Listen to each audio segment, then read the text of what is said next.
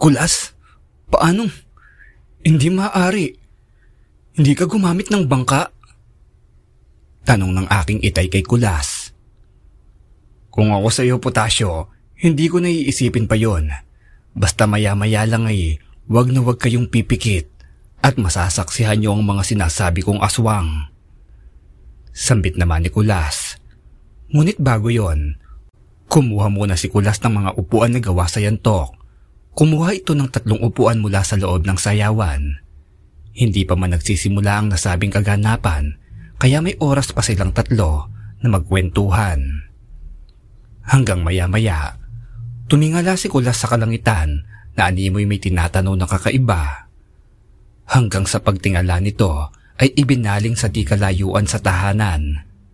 Yung tahanan na yon ay hindi nila akalain na mayroon palang buntis na nag-iisa. Ayon pa kay Itay, yung mga kasama sa tahanan ng buntis ay naroon daw sa mismong sayawan at plano ng mga ito na magsaya. Hindi naman na siyempre sasama pa ang buntis sa kadahilan ng mahihirapan itong makisalamuha sa mga nagsasayaw. Saka mahamog na ng ganoong oras at bawal na bawal silang mahamugan. Yan nga palang mga kasabihan na yan ay matunog o talagang pinaniniwalaan nila nitong mga panahong ito. Sa ngayon kasi, Tila ba tinatawanan na lamang ng mga kabataan ang ganitong kasabihan? Hindi natin sila masisi dahil sa impluensya sa kanila ng mga teknolohiya. Balik tayo sa kwento, Sir Joseph. Noon ngang gabing yon, kinalabit ni Kulas ang kanyang dalawang kaibigan at niyaya nitong magtungo sa nasabing tahanan. Wala pang alam sina Itay at Mario noong mga oras na yon kung ano ba ang pinaplano ni Kulas. Naisip pa nga nila na baka mamuboso ito sa nasabing tahanan sapagkat dahan-dahan sila kung lumakad. Nang ilang sandali pa, may nakitang itim na tela ang itay. Nakatabing ito sa bintana ng tahanan na yon na bagay naman na ipinagtataka niya. Kasi noong papalapit pa lamang sila kanina sa nasabing tahanan na yon, wala namang tela na kulay itim ang naroon sa may bintana. Para daw itong itim na kumot Sir Joseph na hindi akalain ng itay na hindi pala ito isang bagay.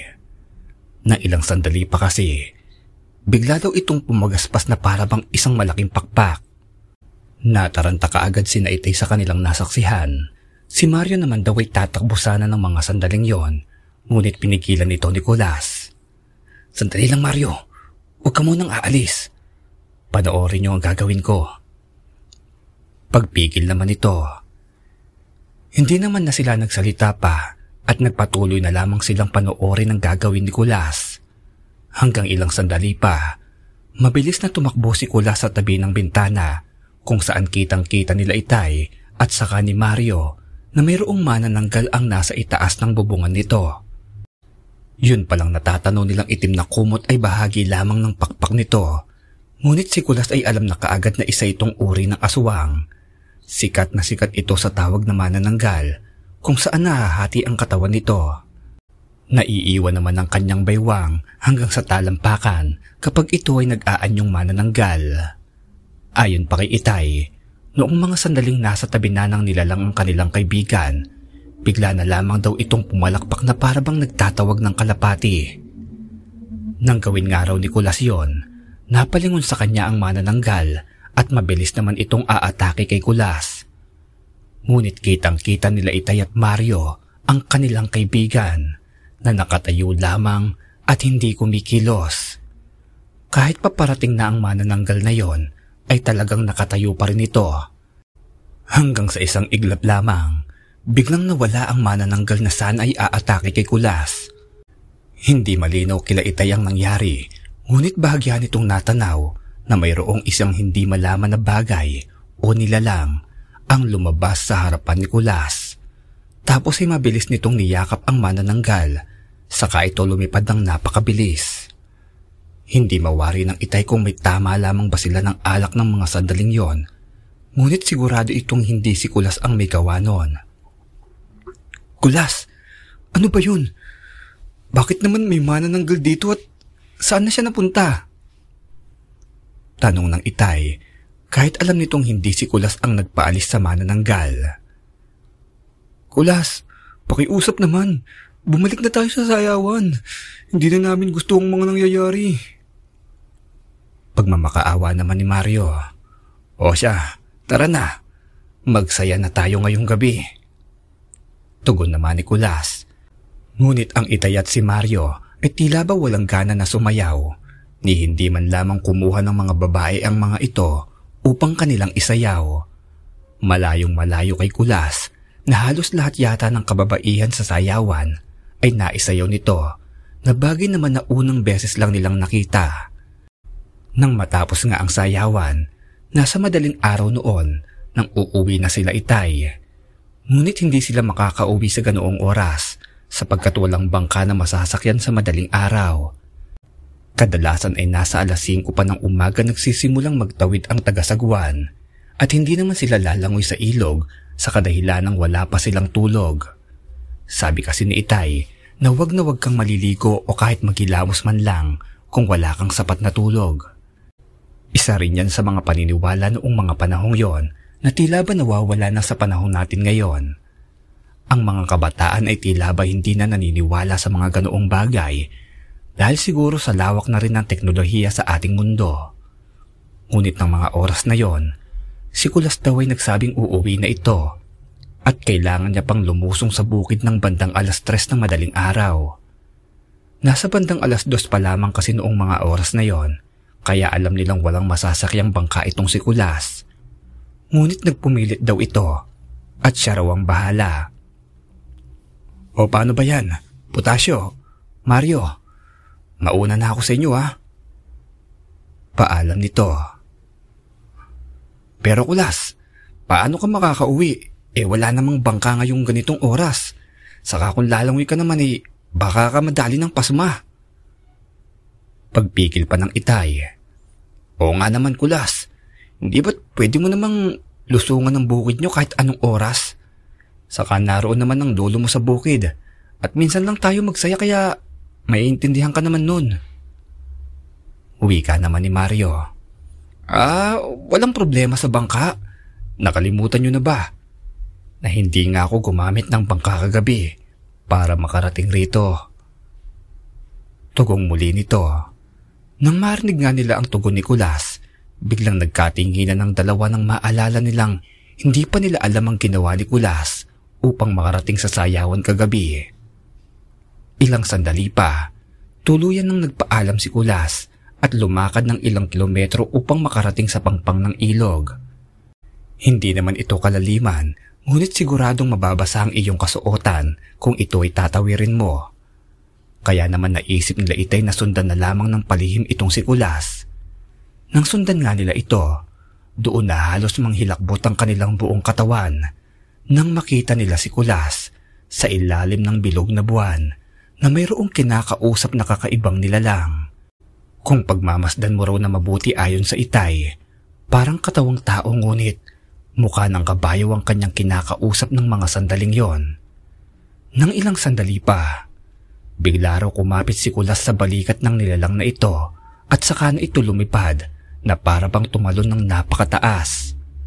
Dahil doon, hindi na nila natanaw pa ang kanilang kaibigan. Nang masaksihan nga nila ang pangyayaring yon, tila ba nagkaroon na naman ng pag-aalinlangan ng dalawa na kausapin si Kulas. Parang nagkaroon sila muli ng takot sa kanilang mga sarili, ngunit alam naman nilang hindi sila kayang saktan ng kanilang kaibigan. Kinabukasan nga ng makatawid na sina Itay, mayroong pangyayaring naganap sa nasabing tawiran ng bangka.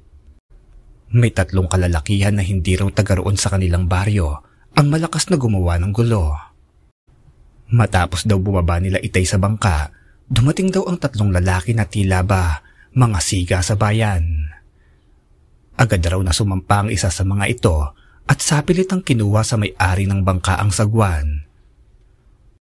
Hoy ikaw, umalis ka sa bangka na ito. Mula ngayon, kami na ang magmamay-ari sa bangkang ito. Huwi ka ng lalaki. Pero matagal kong pinaghirapan ang bangkang yan.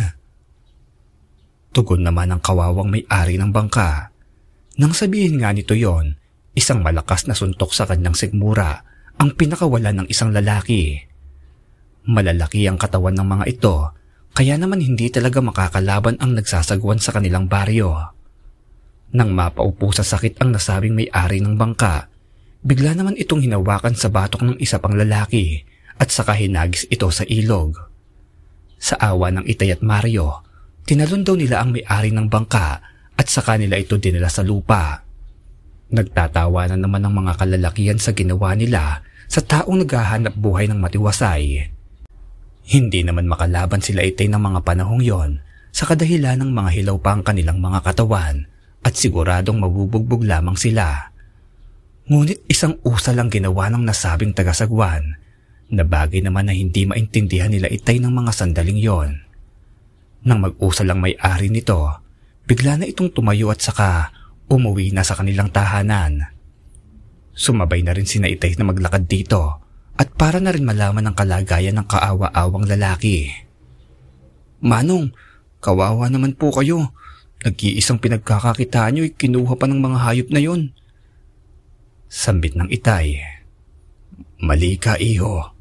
Sila ang kaawa-awa. Tanging nasambit nito. Napaisip naman sina Itay at Mario ng mga sandaling narinig nila ang sinambit ng may-ari ng bangka. Ngunit nang dahil sa kanilang basang katawan, dahil sa pagtalon sa ilog, nagkaroon ng takot ang mga ito na baka matamaan sila ng pasma. Mabilis namang umuwi sa tahanan sina Itay at saka nagbanlaw ng maligamgam na tubig. Isa raw kasi itong paraan upang malabanan ng pasma sa katawan. Nang matapos nga si Itay sa pagbanlaw nito, kaagad din siyang nagpatuyo ng buhok bago matulog. Antok na antok na kasi ang Itay ng mga sandaling yon, kaya naman mabilis lamang itong nahimbing sa kanyang higaan. Kinahapunan, nagising si Itay nang tawagin ito ni Mario. Putasyo! Gising na! Pagtawag nito, habang may daladalang balde ng tubig, na inigib pa nito sa balon na malapit lamang sa kanilang tahanan.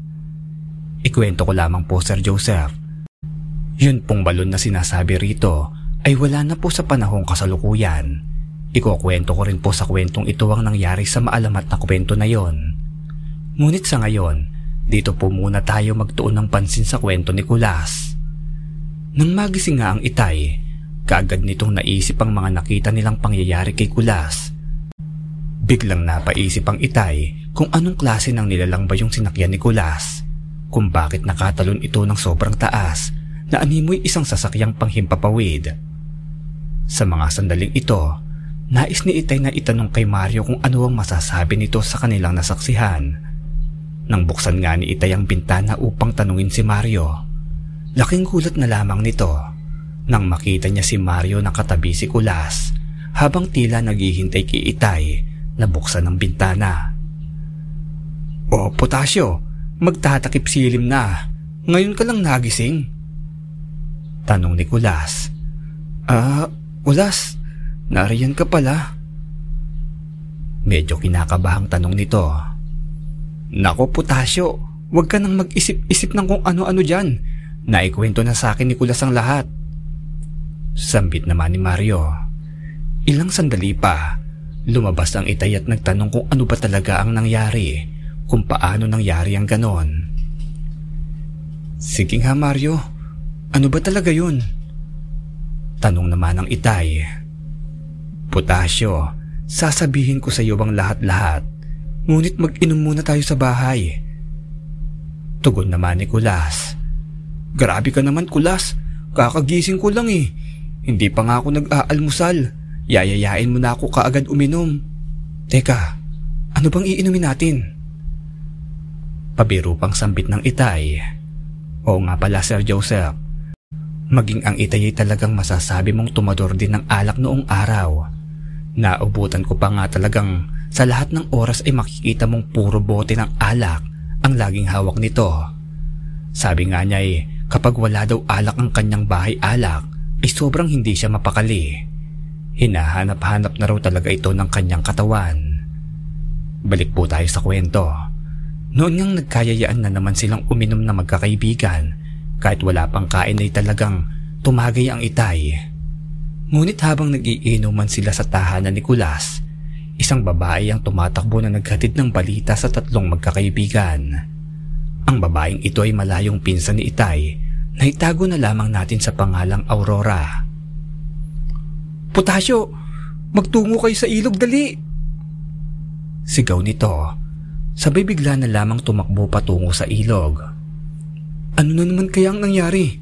Tara Mario, kulas, magtungo tayo sa ilog. Pag-aaya naman ang itay. Sige na, kayo na lang. May naghatid na sa akin ng balita kanina pang tanghali. Mahiwagang tugon naman ni Kulas. Nagtataka man sina itay sa sinambit nito, nagtungo pa rin sila ni Mario sa nasabing ilog kung saan binugbog ng tatlong kalalakihan ng kawawang tagasagwan. Dito ay hindi makapaniwala ang itay at si Mario sa kanilang nasaksihan. Ano kaya ang nakita nila sa ilog? Ano rin kaya ang ibinalita kay Kulas ng kung sinong nilalang?